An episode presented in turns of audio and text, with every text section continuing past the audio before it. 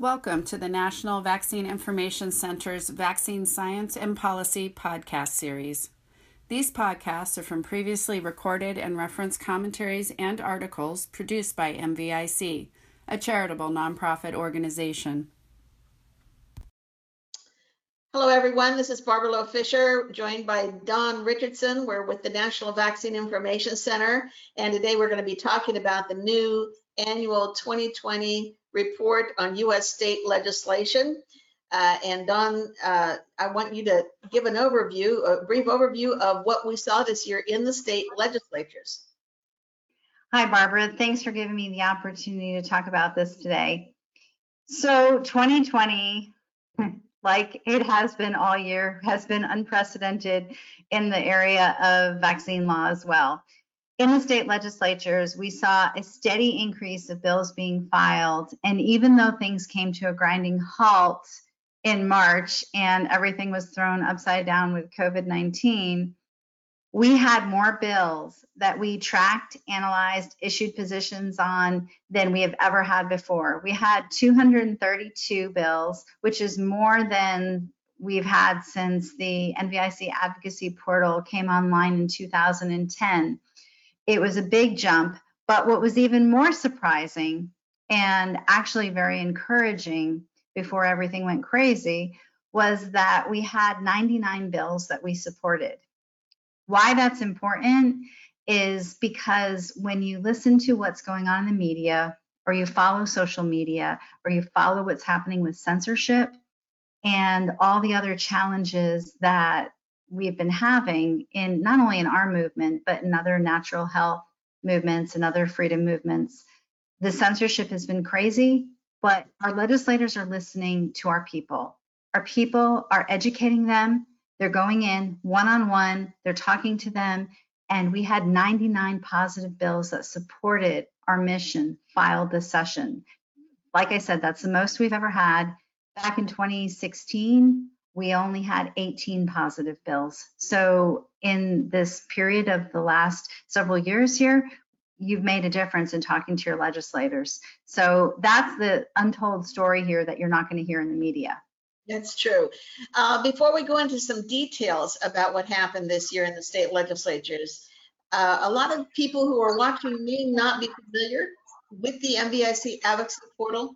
And uh, you created that in 2010. And over the past decade, we've been on the ground in the states, working with um, families in every state and give a kind of a brief overview of what the portal is and how people can register. Great. So you can go to nvicadvocacy.org and sign up. We also have links off of nvic.org where you can link and uh, go to the portal directly. You register. And the reason why we have you register is because we need your home address. And what we do is we use some programming to look up who your legislators are. So when you log into the portal and you're looking at an action alert for your state, You'll see talking points. You'll see uh, the information about where the bill is, what's going to happen next, and what action you need to take. Side on the side of that, on the right hand side of the screen, is the connection to your individual legislators. If you click on their name, you're going to see not only their address, but their preferred contact methods. So if they have a web form that they prefer to have filled out, they have an email, they list their fax machine, they have their social media listed. So you can be empowered to take our information and to write your own letter, your statement, or make a phone call. And using their preferred methods of communication, you can communicate a position on a bill and educate your legislators. It's really important that you use their preferred method of communication. I, and it's also very important that you personalize. There's nothing beats in-person communication. Right now, it's kind of hard to get an in-person meeting, but legislators are working from home. You can call them. We have that information and people will be answering the messages and giving information to legislators. So please don't let this at-home stuff stop you from communicating with your legislators. The portal has been set up so that you can be empowered, get the information and communicate it in real time to your legislators. We also have connections with people in every single state. We work closely with leaders and different groups, and we have our staff. We're looking at bills every single day. We're updating the portal in real time because bills move quickly. Sometimes all of a sudden a committee hearing happens or a vote happens on the floor as bills get shuffled around we have that information because of our connections and we communicate it to you. So it's really important to log in often and know that your voice is making and does make a difference. I have a few stats here, Barb, that I'd love to share. Um, some of the bills. Before you share the dot, I just want to emphasize to everyone that NVIC, from the time we were founded in 1982, has put a premium on privacy and on protecting your information any information that you give our organization, including the information that you give to be a registered user of the NVIC advocacy portal, is absolutely protected. We do not share our lists with anyone. So you can be assured that when you register, you are, the reason is, as Dawn explained, we have to hook you up to your own state legislator. And we and, and so when you get email alerts from Dawn about a bill that's moving in your state, it's tailored to you, to your state. You're not getting every single state's information cluttering up your email box. And I think the other thing, uh, before we go into specifics, is it's so important to remember that you need to, as Dawn says, personalize your communication with your legislator. If it's not a face-to-face communication with the member or with a staff member, uh, you need to personalize it. I worked on the Hill many, many years ago. And I remember in that congressman's office, when the mail would come in, if it was part of a, if it was a petition, or if it was part of a canned sort of campaign where the, the, the letter looked like other letters that were coming in, like form letters, that went into the circular file. The only mail that we really answered was personalized mail from the constituent of the member in other words, if we got mail from another congressman's constituent, we didn't do anything with that either. But yeah. we have to answer the personal mail that came in from a constituent in the district. That is, there's so much petition signing and and and and canned campaigns going on, and it just honestly, it just doesn't work. It doesn't have the impact, Barb. The legislators have to see themselves in you. They have to recognize that you're a real person, you're concerned about your family, you care about your family, and that you care about these issues and that you're responsible in how you bring the information forward. Um, they just don't have time for these emails that are automatically generated. And unfortunately, there are several platforms out there that are promising to do all the work for you please know that really doesn't make a difference. Those emails that come from a dedicated IP address like that oftentimes get all shoved into one folder that's deleted. They're not even really looked at it's through the preferred contact methods that the legislators pay attention. That's why they set it up. When you go around that, it's actually disrespectful to what they're asking for. So um, that's what we help you do. We empower you to be able to do that and uh, know that you are making a difference.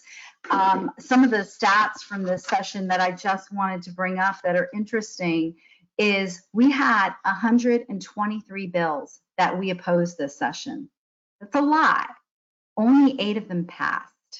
Now, it's a lot harder, granted, to pass legislation than it is to defeat it.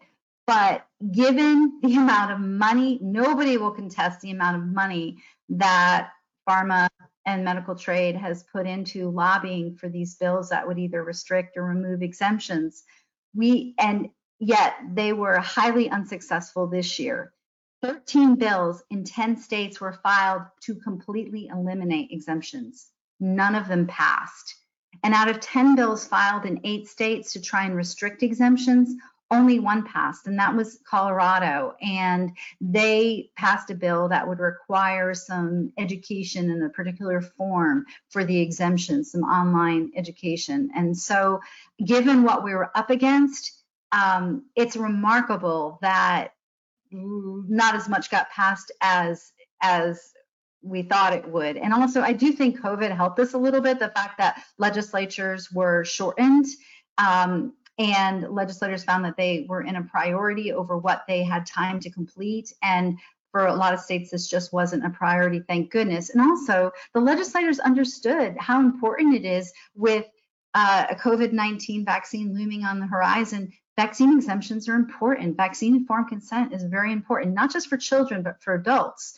We had a whole bunch of bills in the um, area of adult mandates for work and we but on the same time we also had bills that would restrict even more bills that would restrict adult mandates for work people are recognizing and legislators are recognizing that you shouldn't have to inject yourself to be able to feed your family so um, these are issues that are resonating, res- they're resonating with legislators, and it, it really has to do with you taking the time to communicate. And that's what the NVIC advocacy portal and our program is all about, is educating you so that they're not just hearing from medical trade or pharma. There's an old expression, I come from a computer background, and there's an old expression called garbage in, garbage out. If you put garbage into the system, you're going to get garbage out. And what's happening a lot in the state legislatures is that legislators are only hearing a very slanted pro pharma, one size fits all vaccine advocacy. And they're not hearing the message from how this actually impacts families in their day to day lives with children who have had past reactions, family histories of reactions, or um, not having the ability to have their job as a nurse or a doctor because of these mandates. And legislators are listening, but there are also legislators that are only hearing the other side. So if we don't give them our message, we're going to get that garbage in, garbage out, and have very oppressive vaccine policies and laws. So, and of garbage in, garbage out, one of the things you know, I'm fanatical about referencing information. NVIC.org is full of referenced information. Why?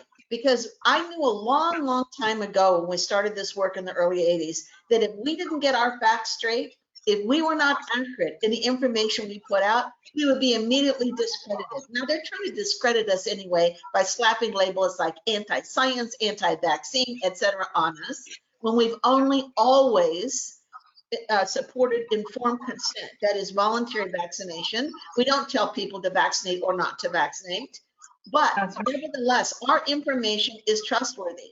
And the information that you put out in the action alerts that you issue through the portal are abs is, is absolutely vetted.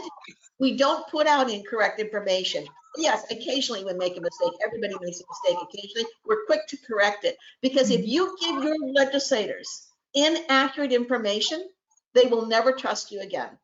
And that is so critical. and actually, that's what's helping us because we get phone calls from legislators around the country asking us to look at language. And when we point out that they've been given incorrect information and give them the references by the other side advocating for a bill to remove or restrict exemptions or to add more mandates and they're given incorrect information about the frequency of the disease, the sequelae, they are oftentimes shocked. Well, they'll say, well, nobody ever told me that before. I'm like, well, here's the reference. You know, we we give them good information and that they know that they can trust the information that's coming from not only our organization, but our people who use the portal and use our information, and uh, they come to recognize our work and appreciate it.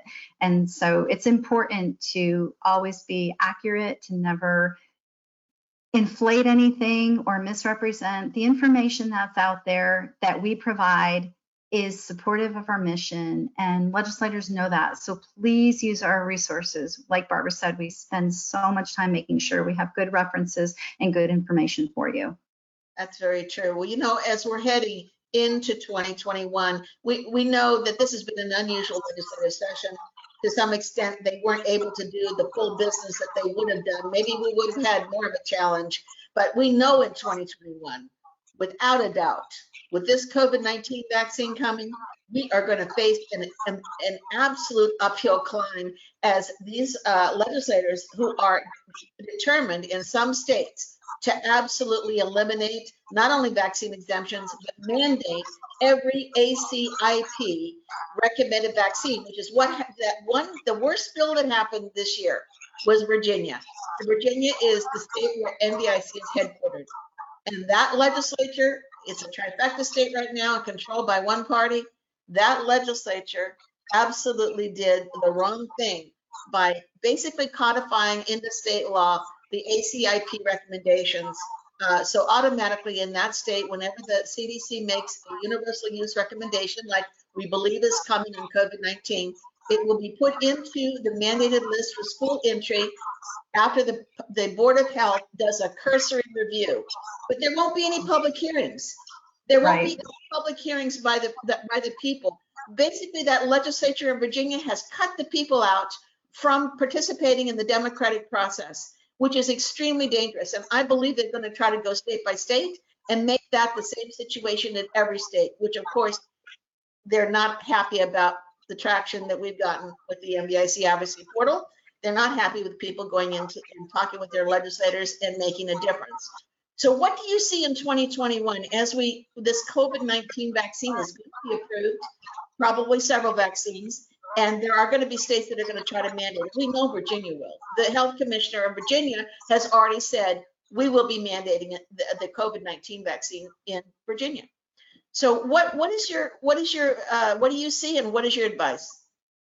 My advice for people is to take this report and look at it very carefully if you want to make a difference because we cover all the different areas that vaccine law has been amended in the past 10 years and specifically this year the areas that were heavily edited and amended and with the impending COVID-19 vaccine areas like vaccine tracking are going to try and be expanded because obviously they're going, going to want to be able to know the status at any given time of everybody's vaccine uh, whether or not they've received the vaccine and link it to different databases. That key of uh, making these databases interoperable where they can connect to each other and establish a re record in real time on someone where they just pull from your health records, from the state database, from your insurance, and be able to identify wherever you are what your vaccine status is. That's a real risk, and that's what they're moving towards. We have an extended uh, section in our annual report about that and specifically what you can do and talk to your legislators about with making these systems opt-in informed consent not only on participating in the registry but also on the release of data. It has to stay, you have to feel safe that when you go to your doctor and you discuss something, and if you decide to take a vaccine or refuse a vaccine, if you want that information to stay safe at your doctor's and not go to a bunch of bureaucrats that are not necessarily in the same position as you over the vaccine, then we need that in state law to protect that. So that's an area that we highlight. In terms of mandates, um, you know, we talked to you in the report about how to talk to your legislators about making sure that people have the ability to refuse or delay a vaccine if they want to. That is critical. And I think with the information that we provide and that we constantly update, you'll be able to talk to your legislators as this rolls out about concerns that you have with the vaccine or your medical privacy and how whether or not you take a vaccine could affect a future job we also have concerns about what's happened with the pharmacists. There has been a push over the last several years to allow people to go to a pharmacy to have their vaccines. We have been very vocal against having children go to pharmacies and be vaccinated. There is a very important concept of a medical home where a doctor knows your family history, uh, your child's medical history and past reactions, allergies, their health status. That is not something that your corner pharmacy or your drugs or your your supermarket pharmacy in the back of the store, those pharmacists are not going to know that information. And there are some very real contraindications and reasons for delaying or declining a vaccine that are listed in the vaccine package insert and also in the vaccine information statements. And the pharmacists aren't going to have that privilege. They're not going to know the difference between if a child has an anaphylactic reaction, an allergic, like an allergic reaction, whether they faint or whether they have a cardiac event. Most pharmacies don't even have defibrillators. So, you know, going in the back of a pharmacy and getting vaccinated, it trivializes real vaccine reactions that happen and can happen shortly after vaccination. These kids are not being monitored, and the people who are working there don't have the training, the medical training to intervene and help them. So we've been very vocal against them, and we were very successful. Out of all the bills that tried to expand the capacity of pharmacists to give vaccines to children, they were all defeated. And then the Secretary of Health and Human Services, Alex Azar, issued a directive to amend the PREP Act and allow pharmacists to give vaccines to children three years old and older. And that was very concerning to us. It circumvented the wisdom and the discourse that legislators were having in the states to really try and really analyze whether or not they wanted kids vaccinated. And he just usurped that. And we've seen that currently in other areas where the federal government has stepped in. And I am genuinely concerned going into 2021, the role that a federal um, circumvention of states' rights, that how that's going to happen. So we need to pay Well, A lot, a lot is going to depend upon this election. Uh, I, I've seen uh, articles that have called for vaccines to be given by dentists, to be given uh, by uh, in hair salons, to be given in a number of different non-traditional areas. So the the pharmacy, the pharmacists were the first profession outside of uh, the MD uh, or the medical worker that that has been brought into the vaccine administration uh, role. And I think it's going to be expanded uh, if it goes on. And of course, the pediatricians, the American Academy of Pediatrics is now on record opposing pharmacists being able to give vaccines. But that's a lot about them, the pediatricians having as their main reason why children come in is those well baby visits that are quite frequent now, well Yeah. child that really the only reason they're coming in is for another vaccine. Yeah, it affects their bread and butter. I know when I testified in Texas against the pharmacy bill, um, myself, I was sitting next to the representative for the uh, Texas, for representing the Acad- American Academy of Pediatrics, a Texas representative.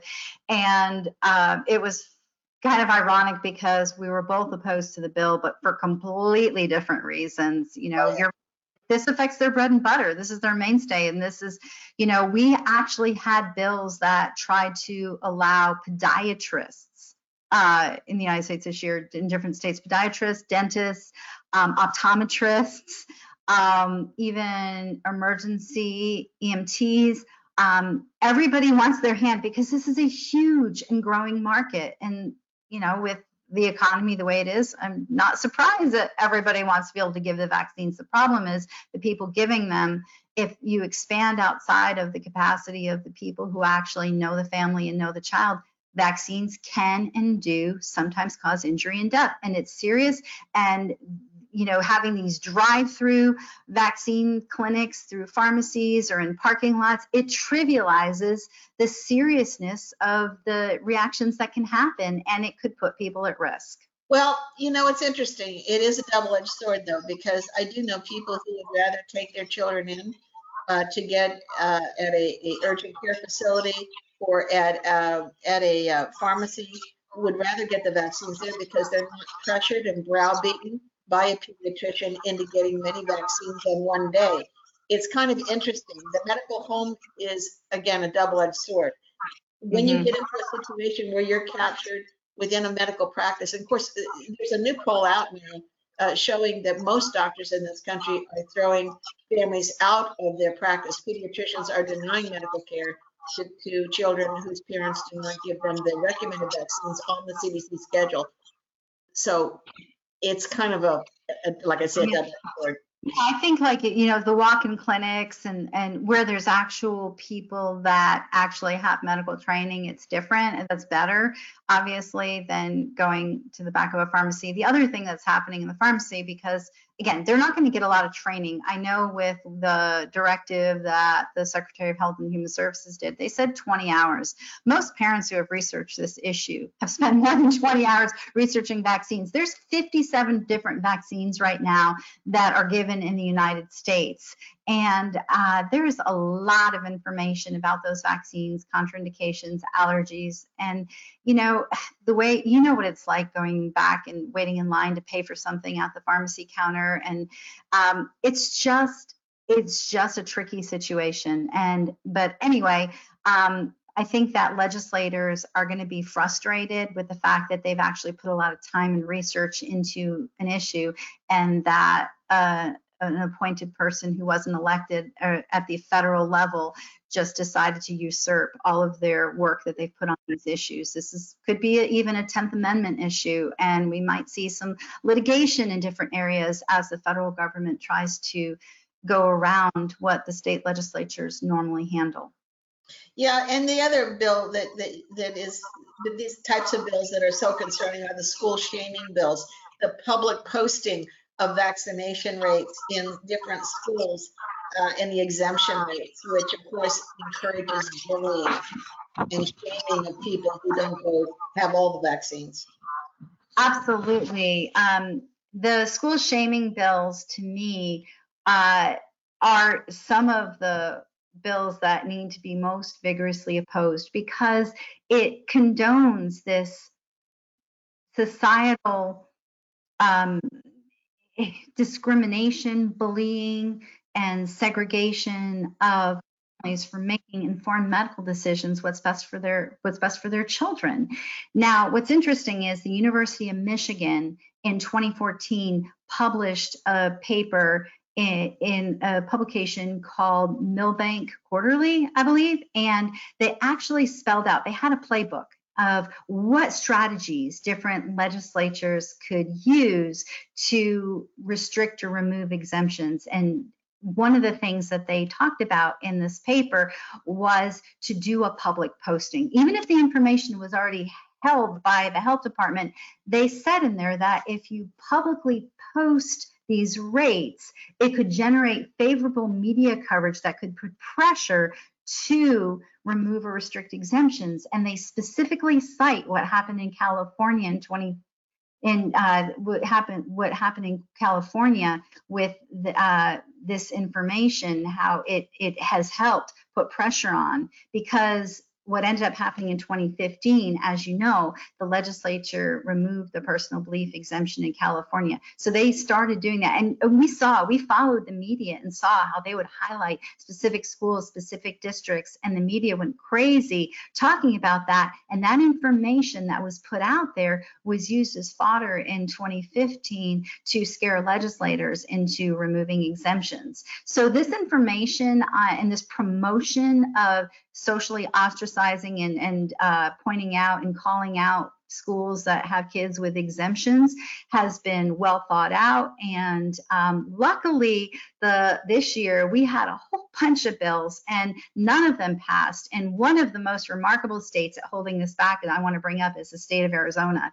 They have had bills filed to publicly post and shame schools since 2015, every single year. And there are some amazing legislators in Arizona who have held the line and held these bills back. And a big shout out to them um, and for the people, for the legislature and for the people in Arizona for communicating this. We need to watch out for those types of bills and make sure we stop them.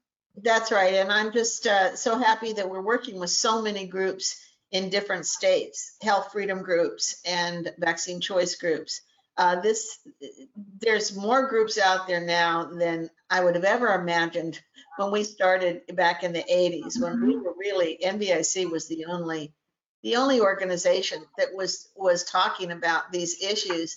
And now I think what's happened this year this issue of of infectious disease and public health laws that are very oppressive including vaccine laws has been elevated to the number one global health issue in the world. And this, you know, you, you, you talk about not being able to uh, put the genie back in the bottle. Never again uh, in the really worldwide will people not think about public health laws and vaccination in, in the same way. Everything has changed. And it interestingly, that conversation has been elevated by the public health officials themselves, who I believe overreached this year tried to grab too much territory and mm-hmm. are going to really pay the price in terms of public perception of what they're doing. Uh, and rightly so. We've been ringing this bell for almost 40 years, warning the public that this day was coming. That that these that, that I always say the tip of the spear in the culture wars is mandatory vaccination. If they can if they can successfully pass laws that completely prohibit you from exercising any kind of choice in what is put into your body, in this case, vaccines, but it won't end with vaccines, then you are not going to be free in any sense of the word. word. And what we're doing in the States, what you've done with creating that NVIC advocacy portal is, is nothing short of amazing. And the pushback is because we've been successful. And I believe we just have to keep going. No matter what they throw at us, we keep on going.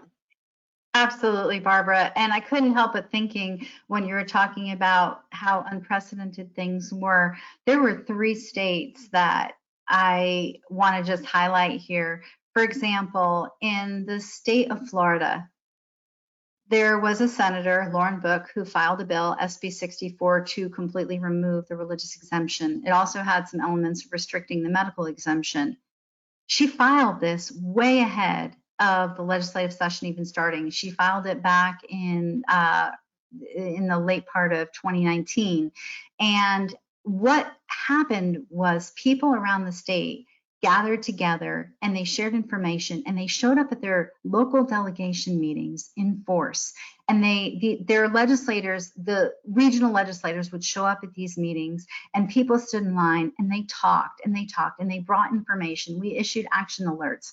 And this was the most amount of activity that i've ever seen coordinated with good people and good groups the health freedom florida group in the state of florida coordinating ahead of time to get out ahead and communicate with legislators. So that was a big thing that we really hadn't seen in years past. And in New Jersey, oh my goodness, anybody who has even any remote connection to this issue, how could you not miss the thousands and thousands and thousands of people who showed up on the grounds of the Capitol building in New Jersey, standing outside the windows and, and cheering and talking and they the legislators inside could hear while they were debating and that show of strength and force of those people gave the support and courage to the legislators who were inside who stood the line and would not have their arm twisted by pharma lobbyists or medical trade lobbyists or other legislators threatening other pieces of important legislation that they had. The line that was held in New Jersey with the amount of people that showed up and the brave legislators who stopped um, and this all happened in December and January. That was all before COVID even happened. So thousands and thousands of people showed up, and we saw that in different states. We saw it in Washington, we saw it in Oregon, we saw unprecedented numbers of people showing up, and even in California recently. But then we also had um, a lot, a lot of lot. we had a lot of people communicating with legislators in new creative ways showing up at district meetings at local meetings at you know engaging with them on social media. And i think that this communication and level of involvement like you said we're never going to be able to put the genie back in the bottle ever again. And lastly i did want to mention also connecticut. This was kind of a um, this was a really unique situation. And my admiration to the legislators, the brave legislators in Connecticut. The people showed up, and it's a very small state. You know, it's a, it's a tiny state, but the amount of parents who showed up. But what happened is the the committee that was hearing the bill to remove the religious exemption let every single person say their piece. That testimony went on and gripped the nation for more than 21 hours. We saw pictures afterwards of families, parents sleeping in the hallways. The legislators sat there and they were respectful. They listened. They asked thought provoking questions, whether they were for the removal of the exemption or against it. This is what's supposed to happen in a representative. That's supposed to be what America's like. Exactly. And uh, hats off to the people in Connecticut, to the legislators, to the families.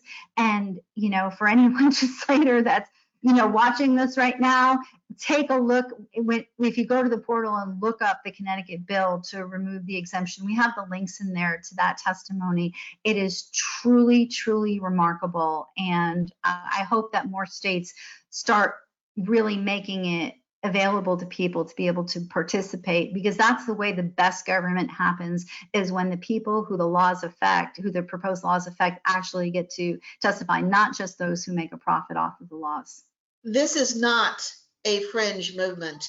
This is a mainstream social movement. And, you know, those who are trying to marginalize this movement are, are, are doing it because they don't want to admit it is a bipartisan middle America movement. And it, it is involves hundreds of thousands of people. Every time you see a crowd like that in Connecticut or in New Jersey, for every person who shows up, they represent many, many more people who can't get there. And so, you know, it's interesting, the Bill of Rights that guarantees freedom of speech, freedom of conscience, freedom of religion, freedom of assembly. There are reasons why our founders of our country put those, that Bill of Rights in place and attached it to the US Constitution. Um, and those rights were violated this year, big time. And when you can't assemble, when you can't get together with like-minded people and and basically demonstrate that that you are more than just a few people, mm-hmm.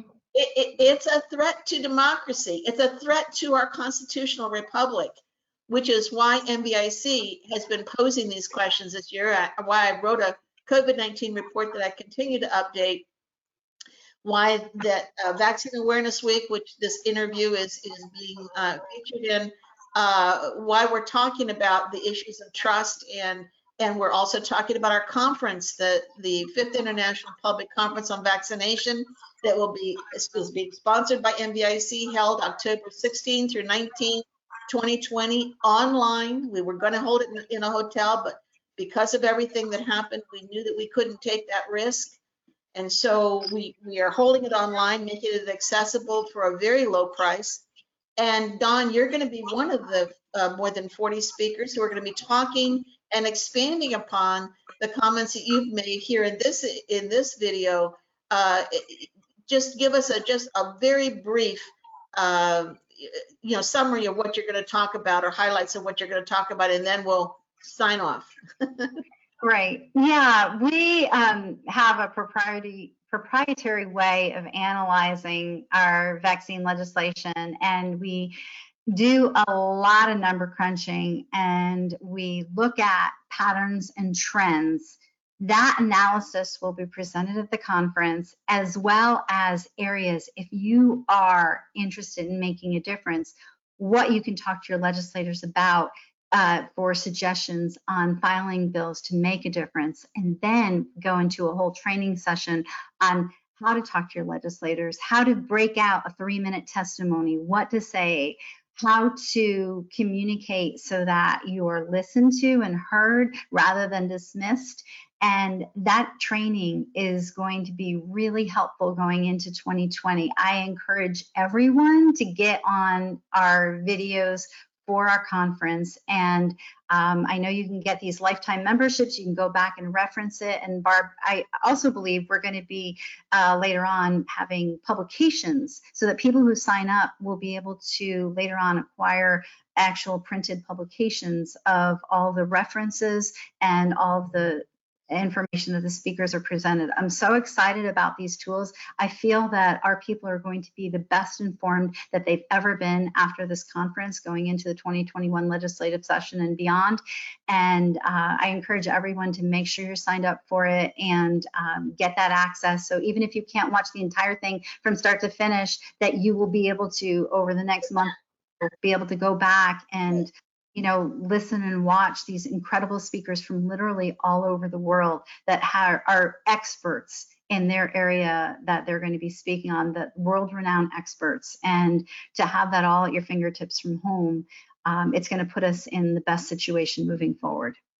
I, I agree. Uh, so go to nvic.org and you can register for the conference. And of course, register for nvicadvocacy.org uh, that's the advocacy portal where you get personal in your email box information about bills living in your state and you can take action. Thank you so much, Dawn. Uh, this has been great. Uh, we don't get to see each other in person very often, but uh, it's great being able to meet up online. So thank you. Thank you. Take care. Bye-bye. Bye. Before you take a risk, find out what it is. To learn more about vaccines, diseases, and the human right to informed consent, visit nvic.org, the website of the nonprofit charity, the National Vaccine Information Center.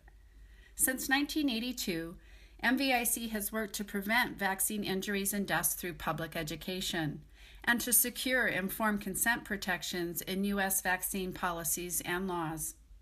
Visit nvic.org and nvicadvocacy.org to get well referenced vaccine information that you can trust and share with your family, friends, and members of your community.